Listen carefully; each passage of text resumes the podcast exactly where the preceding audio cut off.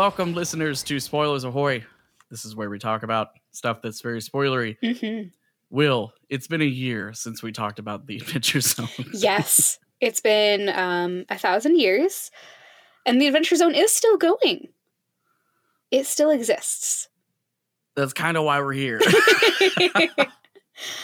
I think in in the sense that it's still going and not in a bad way, I think. not in a bad way, but I would argue not in the great way that it used to exist. And I think that we should maybe pick apart why. Gavin, what is Spoilers Ahoy? What are we doing here today? Spoilers Ahoy is where we pick a podcast that just happened that usually is something pretty big, which sounds like we're kind of ambulance chasing, but really it's just because that's what's in the forefront of our minds. The finale of the Bright Sessions, things like that. The newest episode of The Adventure Zone has a huge punch at the end of it. Mhm. and I think that's worth talking about, as well as it perfectly demonstrates something that Taz has been lacking lately Mhm. that it didn't earlier on. And it also seems to be sort of indicative of how McElroy stuff exists in phases somewhat. Yeah. Because we'll be talking about the latest the latest the the adventure zone zone zone um where we kind of find out that like they aren't really super confident in a lot of things. So the basics of episode 26 though. So this well amnesty as a whole storyline has been kind of building. Last time we were here we were talking about the French onion soup scene, which is this beautiful moment of character building with Duck. Duck has changed a lot. Duck is now literally not powered.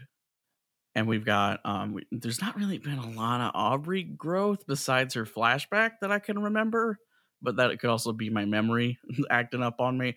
Ned this is like ned's episode including this wonderful i want to say scripted ending because i feel like griffin just gave his dad the script of what the shapeshifter reads on the public access tv thing. That was great. Like that that mo there have been like three or four moments in i listened to 25 and 26 together today. 25 and 26 have some of my favorite subtle creep moments where you're like oh fuck! And the like ending mounting ah shit the shapeshifter's about to do something moment and then you he turns on the tv and there's the fucking shapeshifter on saturday night dead or, or, or on a special broadcast that that also implies a lot of people in Kepler watch public access all the time. that was just creepy, and I I haven't found the show like to either approach that creepiness or to have that that level of aha in a while. Yeah, I think that the creepiness is something that I really appreciated in this episode. Um, early on in Amnesty, and I, I would say that this comes through the most actually in the music. Uh, Griffin McElroy talked about how one of his inspirations for Amnesty overall was the movie It Follows, which is part of this sort of like artsy horror renaissance going on right now. It Follows is usually discussed in the same slate as Get Out and Us and The Babadook and Hereditary. So It Follows us in that same kind of vein. And it has this uh, really uncomfortable uh, minimalist score by a an artist who goes by Disasterpeace. He credits that as one of his big inspirations, but we have not gotten very much of that yet. And I think that so far, what Griffin has. Right, right. Um, I think that what Griffin has tried to do with a lot of these monsters of the Monster of the Week platform is some of them are very, like, interesting and sweet and part of the culture, which is good. And then some of them are just sort of stock, like classic sci fi B movie monsters until they get a little bit of of characterization But I think that what Griffin has always done well as GM is tap into horrors that are more psychological, which is also something that it follows plays on very heavily. It follows is essentially an allegory for assault. Um, it can be read different ways, but that's that's the the idea of what it's going for. Um, pulling in that more psychological fear of not knowing who you can trust and not knowing what is real and what's not, I think is really wise here. But I will say, other than that twist at the end, I do not remember a thing about this episode. well, there was um did Boyd dies in the in 25, right? Or no, we we find out that Ned was talking to not Boyd. Yeah. In 20 that's the end. I, I can't remember if it's in 25 or 26, but when Duck goes to the telescope and hears the blues guitar. Yeah, yeah, yeah. Like there, there are two things in Amnesty that, and I say this without any hyperbole, give me the chills, or I guess you could describe it as an ASMR reaction, but like goosebumps. Mm-hmm. And it's the main theme, especially mm-hmm. when the main theme is used to follow up this. Remember the, the second arc when Griffin describes the camera looking up at the moon and this is the start of the first real arc yes. of amnesty and the the the the, the dulcimer kicks in uh whoa. but when he clicks he's like we recorded this in 1988 and he clicks on it and that fucking guitar starts playing. I was so the quite frankly i wasn't upset that minerva was gone. I was upset that i wouldn't get to hear the music cue of the guitar anymore. Mm-hmm. And then he brought it back in this and i was like wondering what it was going to be and that was a that was an that was like option five in my head like can't be that. Right. That was a really that was a really cool moment and now we're starting to actually work the damn telescope into the plot which has been sitting there for the whole time. Mm-hmm. like it's the reason why it's a radio free zone. Of course this is going to be used at some point. Right. Uh, I think this episode also had the scene where Duck and um his Dollar General manager friend yeah yeah. slash guardian uh talk about the vision and how the, the he's gonna die and uh Duck's gonna try and prevent it. There's just been this I think I think the thing that sparked us wanting to talk about this is the fact that when we last talked about Taz, there was that wonderful French onion soup scene yeah. where Duck gets this really wonderful bit of character building and we're kind of mounting up to like oh Taz is going to go somewhere like we've had all of balance for the players and the DM to really sink like find a happy balance between doing fun shit to do fun shit but also furthers some sort of master plot that Griffin has written because as much as it's fun to make fun of the people who say Griffin is railroading them he does railroad them well, yeah, because fine, it's a he's podcast. Got three, he's got three chuckle fucks as players. Yeah, need to be corralled in. Yeah, I think uh, last time we talked about Taz, I said that I thought that Amnesty was going to be my favorite overbalance.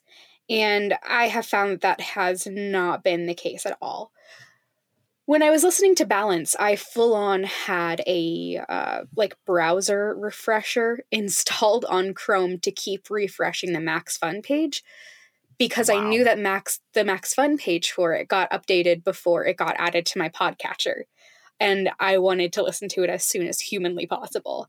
For this, sometimes I'll take a day or two to even listen to the episode. And again, that's not to say that it's bad. Yeah. Um, yeah. It's just and I think, do you think that part of it is that we've gotten so many incredible actual plays lately that it it just doesn't seem quite as quite as exciting? Yeah, because I well, I'll, I'll I, I, I'm going to answer that, but I to to give context to what I'm about to say, I do want to phrase it that this isn't you and I sitting here saying Taz just isn't as good as it used to be. It's different. Yeah. Uh, and I just listened to all of critical bits except for Spider Day, but Spider Day is like fucking three hours long. Yeah, It's this massive thing. I can't wait to listen to it. I listened to all of Critical Bits, which is a uh, uh, hour plus episode per episode, and it had like ten episodes out. Um, actual play set in masks, which is powered by the apocalypse system, just like Monster of the Week. All of that is to say, the concept of critical bits grabbed me, and then I burned through it just like I burned through Balance when I first started listening to it, except Mm. It was good from the start. Not yeah. hey, the MBMBaM guys made a D&D show, but it gets good, I promise. uh, and I'm listening to Magic Folk. I'm listening to uh oh, what is it called? Oh shit, I don't have my phone. Um, I'm, I'll dub it in later, but it's Dice something and everything nice. Uh, I don't know that one. Or maybe it's Dungeons and Dragons and everything nice. It like it's it's it's it's DM'd by this fucking hilarious woman. Uh, I will I will I will edit in the name here. Uh, and Serendipity City. I just started that, and all these shows. Like I know some of it is the X factor of ooh this is new and I'm getting used to these characters, but I find myself diving into these worlds with Kepler. I'm kind of frustrated because we're playing. We're like we've started. We've gotten to the point where we're playing Calvin Ball, and in balance, they didn't really start playing Calvin Ball until the finale. I would argue, and that was because they have this story to finish, so the characters can't die until the mm-hmm. story is finished. And I'm, I'm and the other thing is playing tabletop for Mike is it, it depends it really is up to how that group wants to run it, right? Cuz Mhm. there are people who will straight up murk player characters and that's fuck sorry. I mean re-roll, try again Mhm. but then there are people who have built these huge arcs and the gm wants to make sure the audience is having fun as well as the players and sometimes you massage how you, the rule of cool right like you want to make sure things are good without actually running some risks. And neither is a bad approach but with amnesty the whole big deal was they can die. They're like they got seven hit points bruh. Right, And- right. when you roll there's more of a likelihood you're going to roll horribly on stuff and when you roll bad bad things happen. And travis isn't cheating 20s anymore. Right. but lately there's been a lot of them not rolling for shit. And it, i don't think they have to Yeah, be rolling every five seconds but it does feel like a lot of the character building it's more of an improv game. And every now and then the characters will step out of line and griffin has to be like ah, ah, that's manipulate someone. Like you've just asked a lot.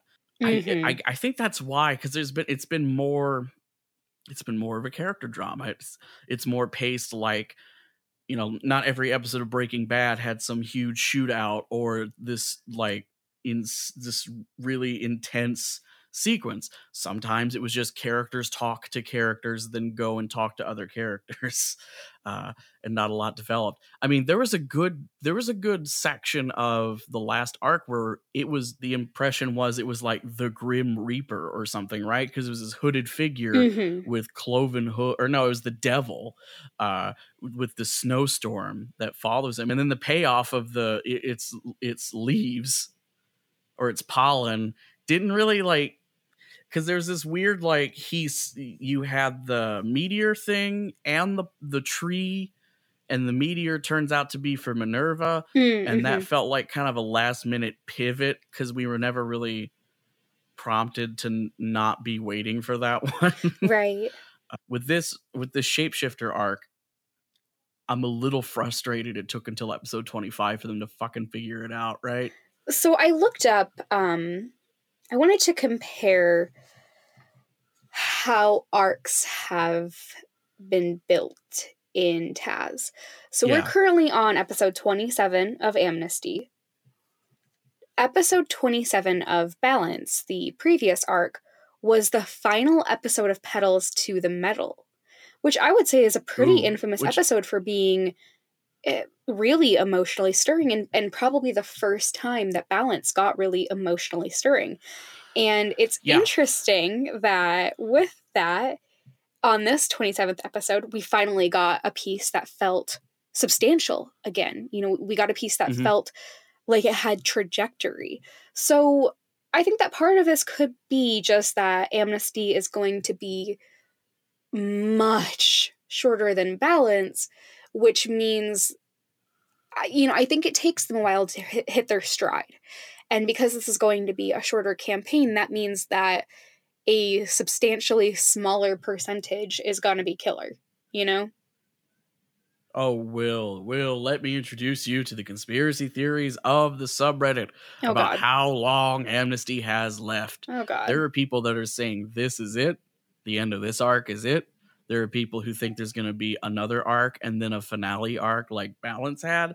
There are people who say it's this arc and then the finale.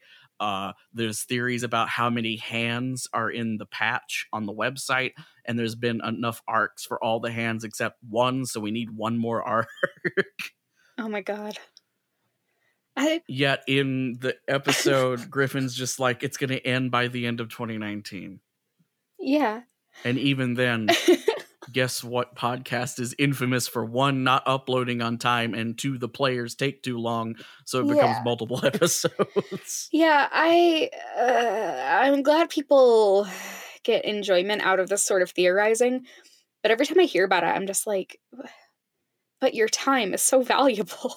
someone was pitching the idea that the shapeshifter has been every single monster okay, sure. They didn't have anything to back it up they were just like what if Okay. I mean, I just don't.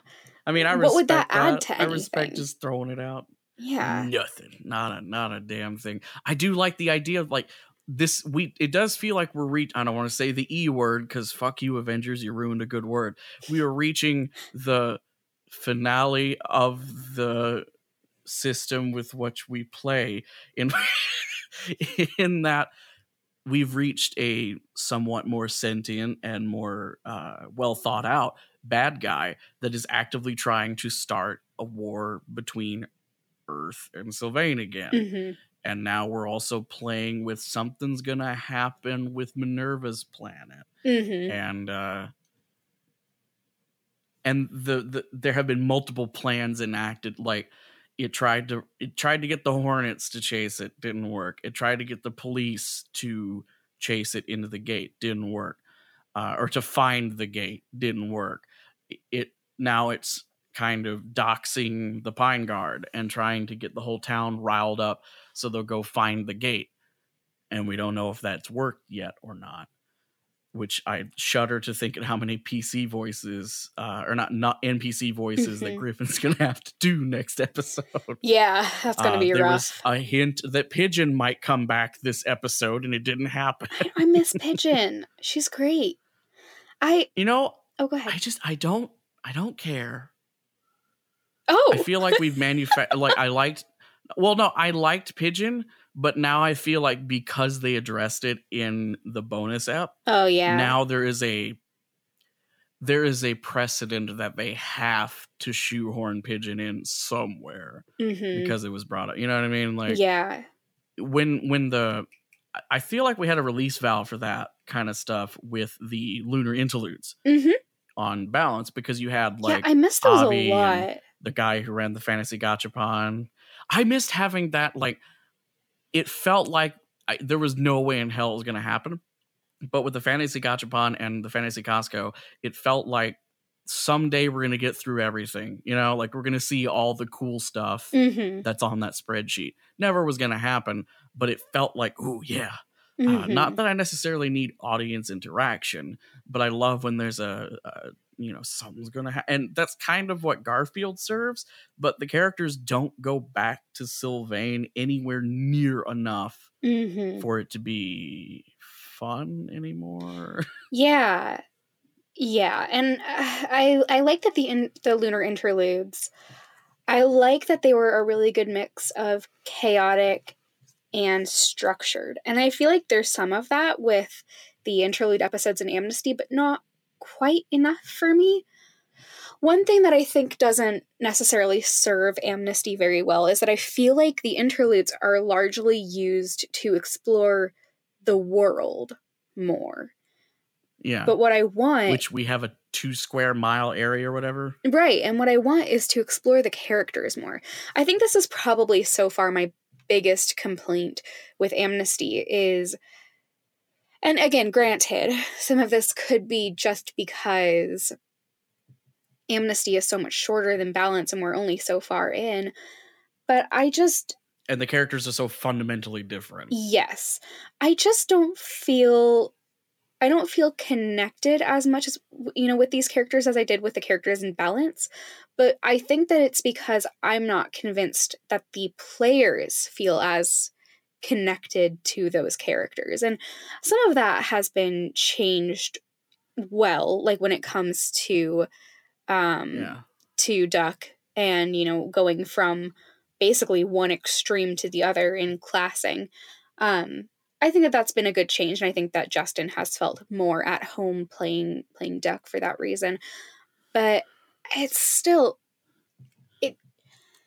I just don't feel like they're quite as invested this time around. It still feels a little bit stumbly in execution to me.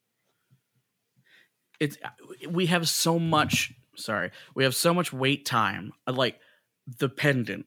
The the fire pendant and Ned's connection to Aubrey is fantastic. And it doesn't it does need some time to brew, but we had that hospital bed scene and Ned almost tells Aubrey and then doesn't.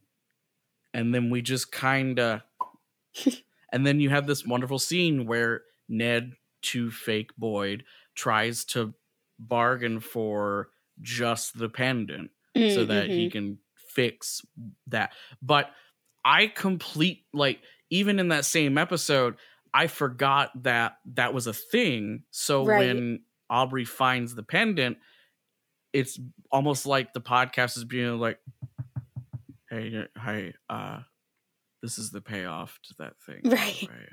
Tune in two weeks from now when the Tune in characters and talk dial to up. other. That's their thing. but there's all this slow burn stuff like it's the duck show it feels like most of the time and i don't necessarily have a problem with that because i really fucking like duck right. but that's because i really like duck aubrey is just kind of there. Like there was at one point um there was one point where travis said something about she has done a b&e before and griffin goes has she? And i sat there for a second. I was like oh wait she's supposed to be like an orphan who has or who has like lived on the road for years hmm and is a magician but also can do magic. And all of these are things that have just kind of away. Yeah. like all the magic stuff. She's actually using magic and that's a really cool and she made a ghost and that's a thing that can't happen. But ghost dewey is like not in that episode. Right. ghost dewey gets like a, a gag about the donut and then we don't talk about how there is a fucking ghost Right. at the sheriff station. Sorry. Sorry specter I think that one of my problems with Aubrey is that it seems like Travis is sort of conflating interests with a personality, which is a problem I have with how people build a lot of characters and also how a lot of how people build themselves. Because interests are not the same as a personality. Um, and having an interest in magic and having an interest in like performance is not the same as a personality. And I feel like one is being substituted for the other.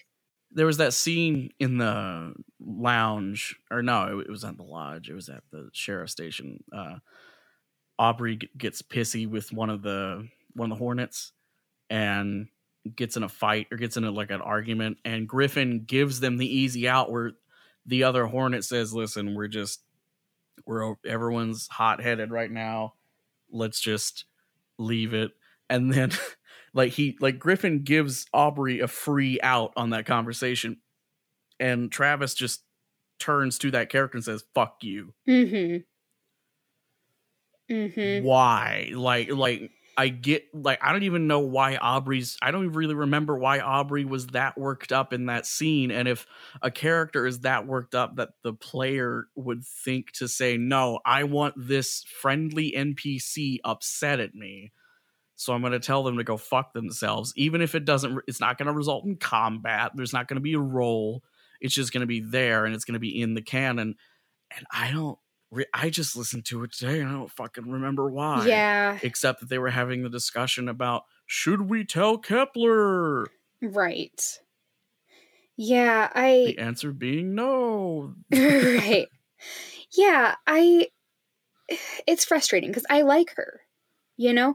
I I think that she is interesting. I think that all the characters are interesting. I just maybe it's a matter of like I wish that this is going to sound really pretentious, but I wish that the the players would do some character work outside of recording, and they might. But I guess then that I wish they would do which a little is bit which more. is weird.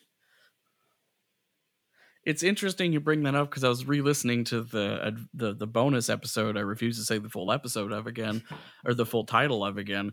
But they were talking about how they think they over prepared their characters, and next time they do a season, they're gonna purposely not do as much work because they think they think the secret sauce is that in balance they goofed off and didn't actually put thought into the characters so they weren't thinking too much when they started playing them uh, I I agree with that theory to an extent because I think that once you get into a character's headspace, if you like click with that headspace, what comes naturally to you in characterization is what's going to feel the most natural.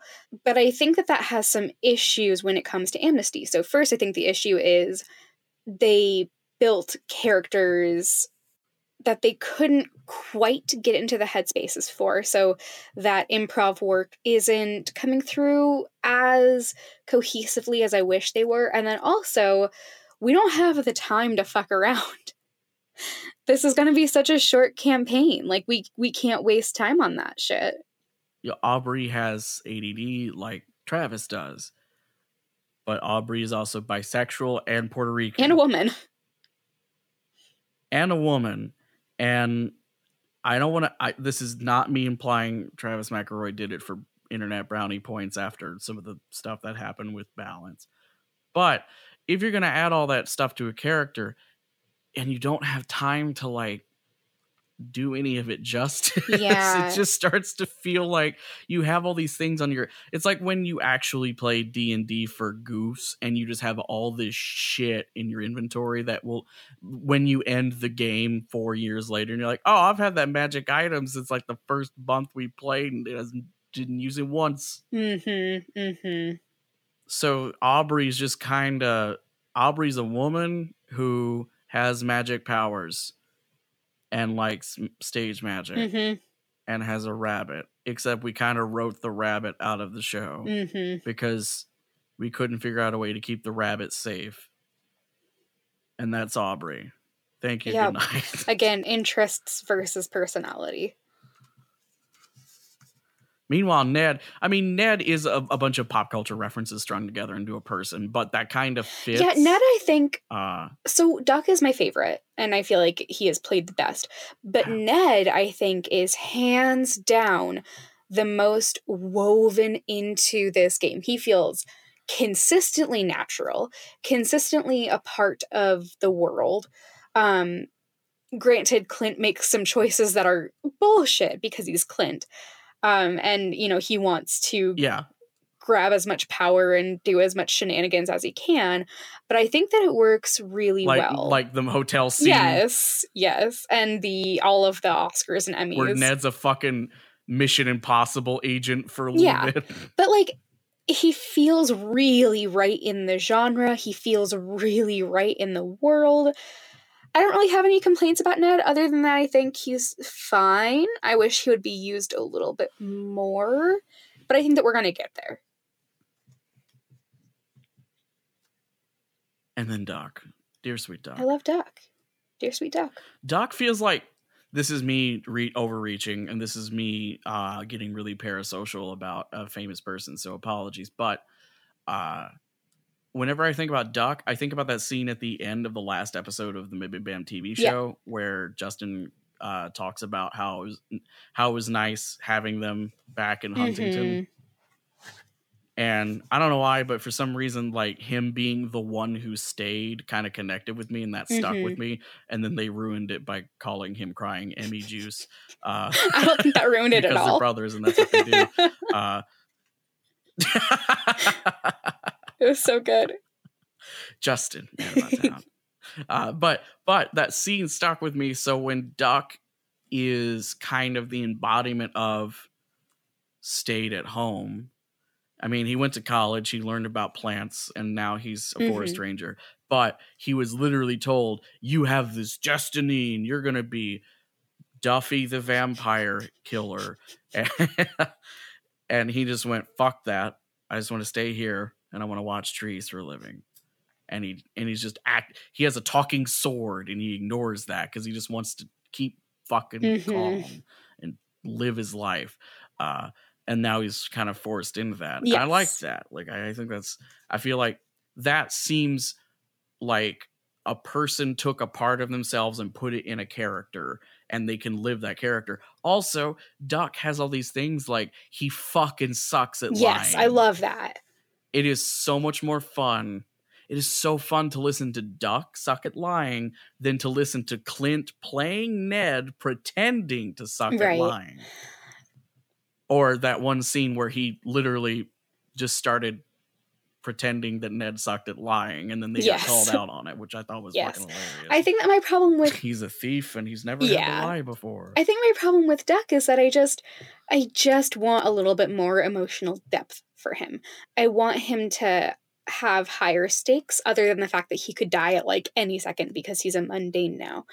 I I just want something I want stakes that are there other than he cares about his town and he cares about, you know, surviving. Yeah, because in balance, what do we have? We had the world, and that's about it. Like Taako didn't have much to lose. Merle didn't have anything. But to I lose, think really, I think the difference, I would actually argue that the stakes were uh, much higher for Taako than they are for Duck. Not just because of the world, but because Taako didn't have nothing to lose because he was like an average guy. He had nothing to lose because he lost everything. And it was, in his eyes, his fault. everything.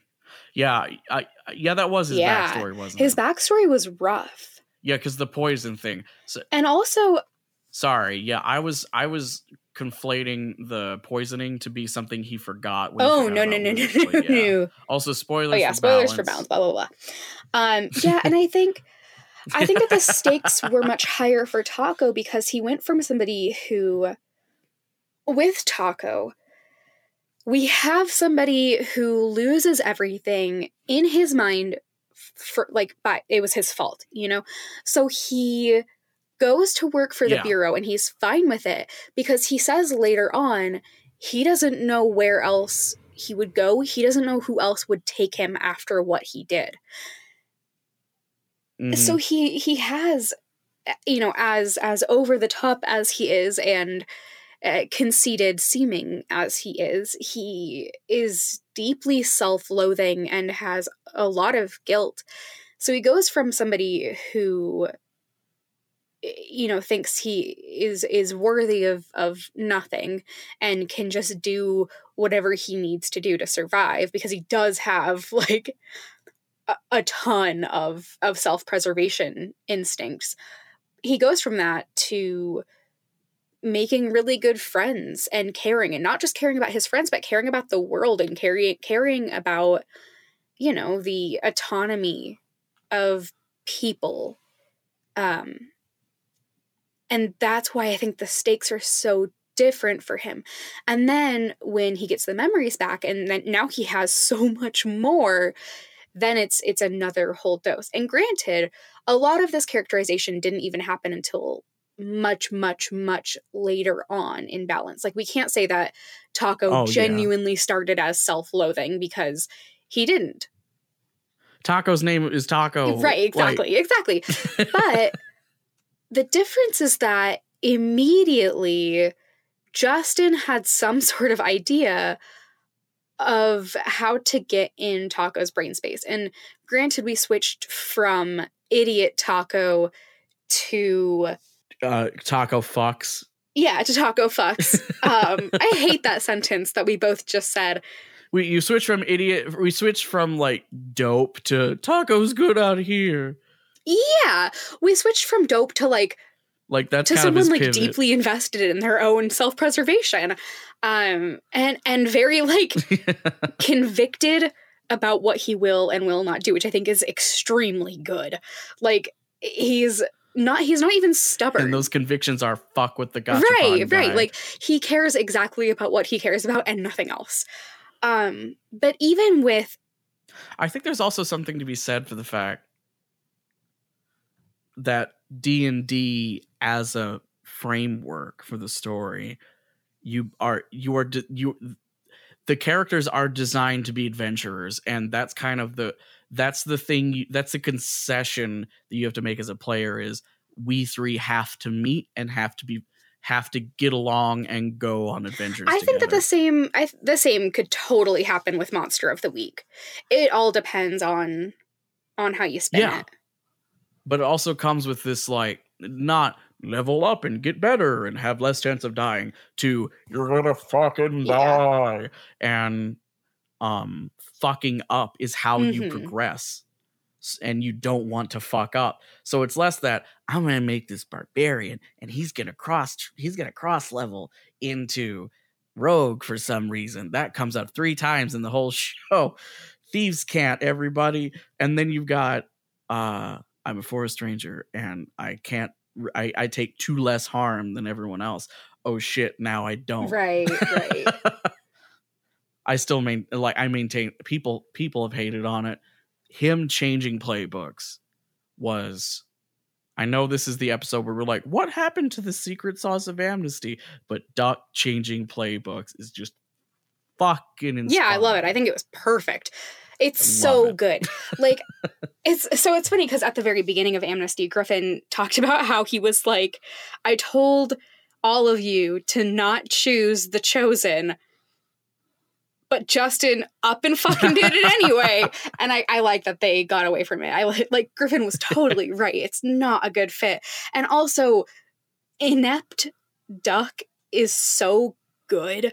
Uh, I just again, I just wish there were more emotional stakes for Duck specifically. I think that if there were more emotional stakes for Duck, everything else would fall into place. Yeah. I mean, it's all about how you sell it. Like, I mean, there are two ways you can. This is not a Mhm. spoiler for the biggest movie ever. Avengers Endgame is a time travel movie that Marvel has zero references to time travel in the trailers because it sells more tickets to be this is the last movie. it's not, but this is the this is basically the last Marvel movie ever and all of the plot threads are all going to come together. The games end.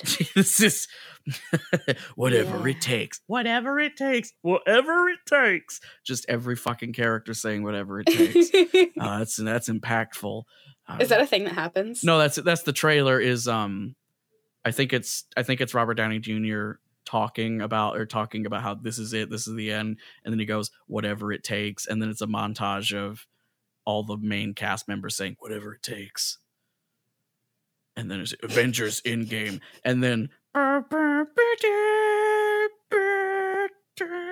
because the because the Avengers is the most pro one of the most profitable things ever made, but their theme song is five fucking seconds long. The Avengers theme is Yes. just 20 notes. I feel like less than that. And they just repeat it over and it's fucking over. Technically, it's a It's, leitmotif. a, it's, it's like poetry. It It's- it's a rhymes. They'll just have to get used to it. I'm off track. No, but Uh, leitmotifs are a thing. It's okay. I, I feel like here's the thing. I still love Amnesty, but when Amnesty was first coming out, I was downloading every episode Yeah. the second it fucking came out, like you were with Balance. And Mhm. I still, like I Mhm. say, like it, like I said at the beginning of this, that the setting, I think it's the setting that really sells it. I'm from Western Kentucky, and Yeah, I do not I grew up trying to distance myself from this area as much as humanly fucking possible because racist NASCAR Mm. loving piece of shit, tailgate drinking, whatever. Like these are this sounds like I'm naming stereotypes, but these are people I knew. And that's Western Kentucky. When Mhm. you get over into the Hatfield McCoy part of Kentucky, which is right up against West Virginia, that's when you start getting dulcimers and actual Appalachian culture.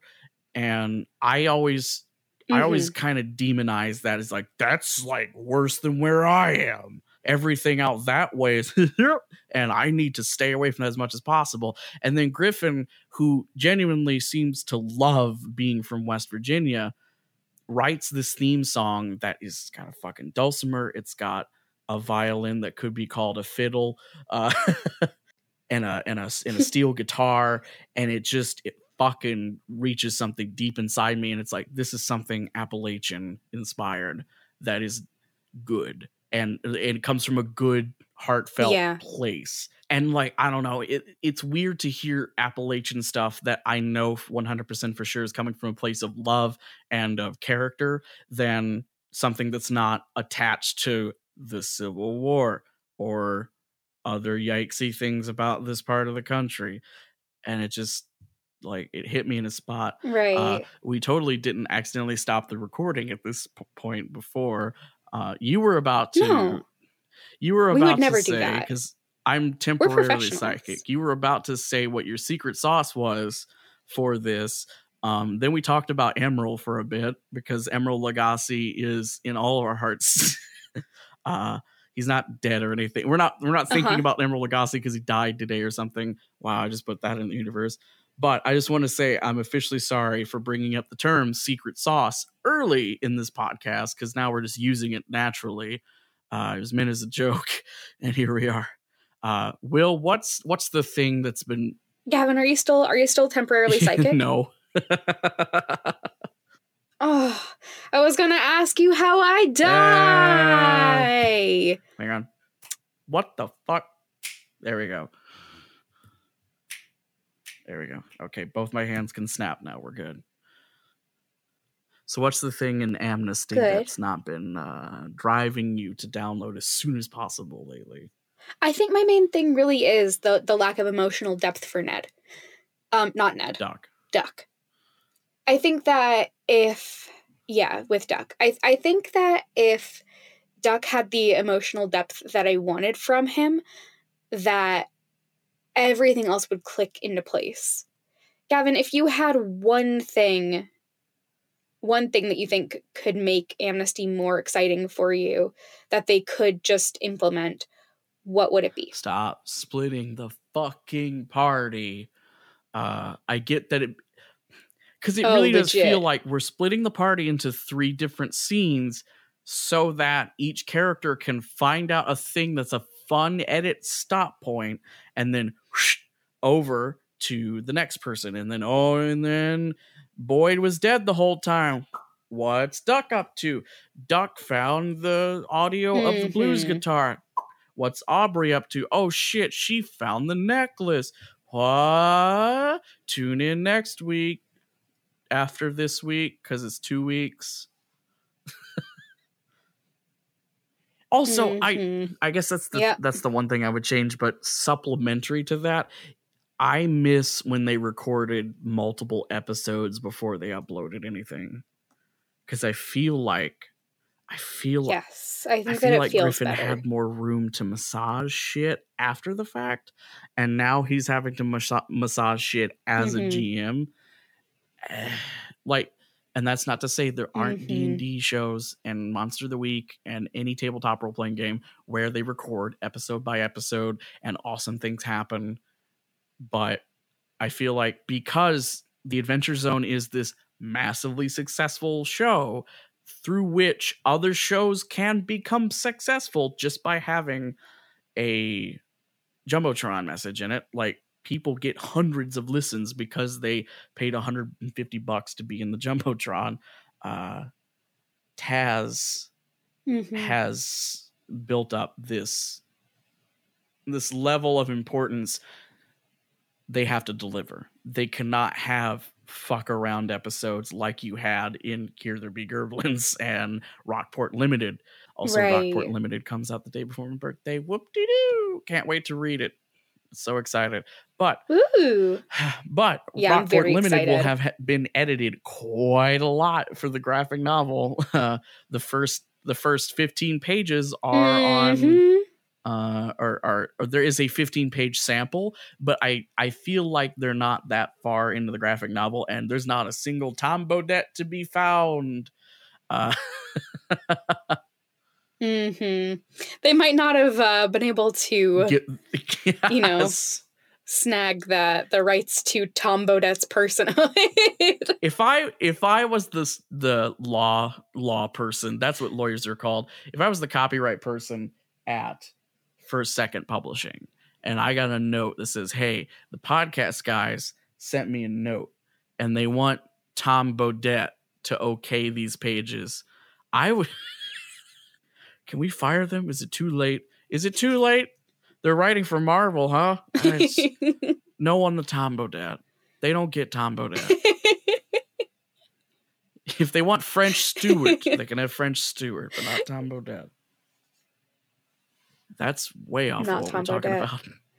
Gavin, any any last thoughts on Amnesty so far from where it started and where it is now?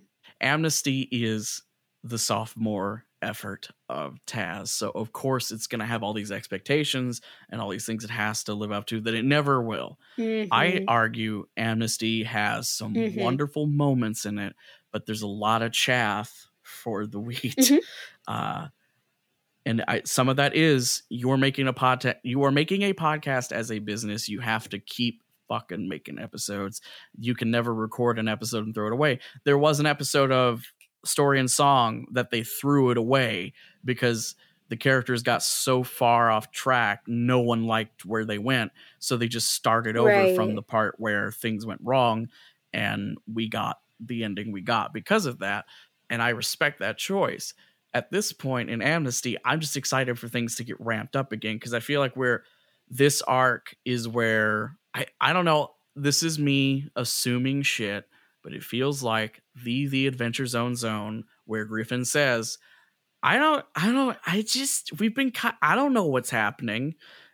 I think him vocalizing that and putting it out to the world has now put the stress on him to be like, "Oh fuck, wait." People are actually expecting things to happen. And it's not just here's Ned talking about fitting out a van that will never be used. And it hasn't really, it's only been Mhm. used like twice. There's all these wonderful flavor things that will have Yeah. no fucking impact on the show. And now we're starting to get into like that person you just talked to wasn't a person. What the fuck? So I'm excited for the future, despite the fact we've just spent an hour talking about how it's been kind of. I would like to think this is more of a constructive conversation to get people thinking about like how would you pace your show, or if you make a show, like what do you do to think about these things? Yeah. and it's not necessarily a bad thing to have episodes that are eh. it's bad to have episodes that are objectively Yeah. bad but you also can't be 100 all the fucking time sometimes you gotta Yeah. slow it down it's just sometimes you slow it down so much Right.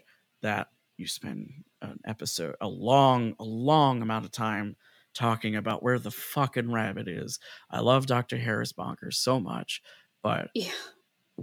let's not worry about where the fucking rabbit is.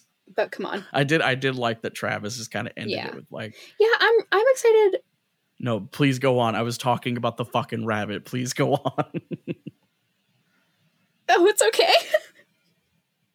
um I also stopped because there was a fucking haunted noise in my ear. Ooh.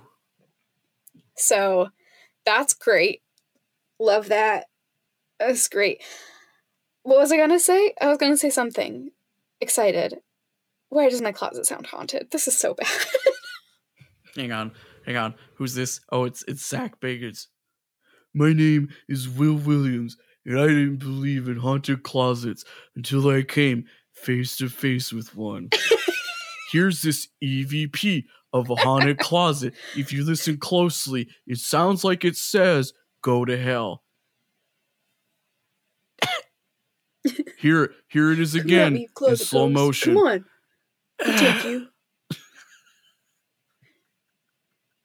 I want someday, someday those EVPs are gonna be so fucking bad. It's literally just gonna be someone in the background going, "Hey, uh, I think I forgot my mic pack," and they're just gonna be like, "It sounds like a chant summoning a demon from hell."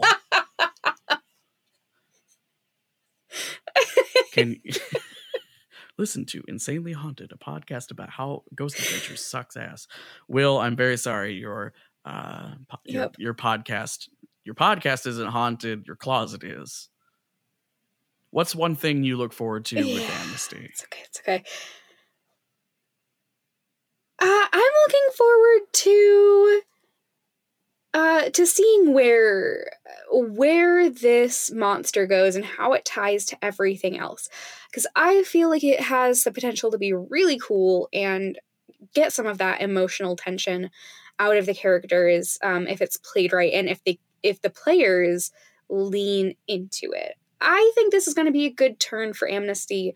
I don't think Amnesty will ever quite win my heart the way that Balance ultimately did, but I do think it is an unfair comparison just given how very long Balance oh, was. Oh, supplemental thing. Hey, McElroys, let's start saying the names of the people who made the RPGs that you're playing because they were made by one or two people at most, and we're just talking about them like they were made by Wizards of the Yeah. Coast, Monster of the Week, and Honey Heist, Mhm. and the Sherlock's vampire thing are all indie pod or indie podcast. My brain is screwed. Are all indie RPGs made by people who need recognition and support, especially from something like fucking Taz. Yes. That was my. That was Yes. my. Uh, I will say that since Taz, I I've seen the Monster of the Week Oh, book yeah. in several game stores, which I think is fantastic. Yeah, it went from like not being printed anymore to being in game stores everywhere, right? Mm-hmm.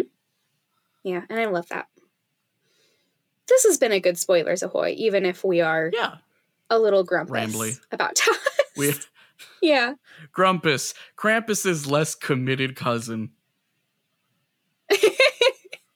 oh, yeah. I I don't know what happened, but I started just saying grumpus wumpus about a lot of things because I'm a Yeah, cartoon of a person. Um, yeah. So you know that's something. All right. Well, thank you so much for listening to Spoilers Ahoy. Will, where can people find you on the internet? People can find me on the internet at, at Will W Writes. That's W I L W underscore Writes on Twitter. You can find me at willwilliams.reviews. You can find me um, on the AV Club's Podmass. You can find me on Polygon. You can find me all over the place. Um, yeah. Gavin, where can people find you on the internet? People can find me at my website, thepodreport.com, T H E P O D R E P O R T. I also go by at the Pod Report on Twitter. I will probably be talking about my sci fi sitcom series, which a voice actor called a workspace comedy the today when we were recording this Yeah. and i immediately messaged my fiance and be like i have been working on this show for six months and I never thought of workspace comedy. I was Gavin, so what? I was so frustrated with myself. Graham Graham Rowett in his in his majesty just kind of workspace comedy instead of workplace comedy. I was like, holy shit. There it is. Uh yeah. Pod report on Twitter. Uh, I have an Instagram. I don't use it, so good luck if you find it. it's still got a bunch of stuff from PodCon, and that's about it. Uh, yeah, that'll do it. Thank you so much, everyone, for listening.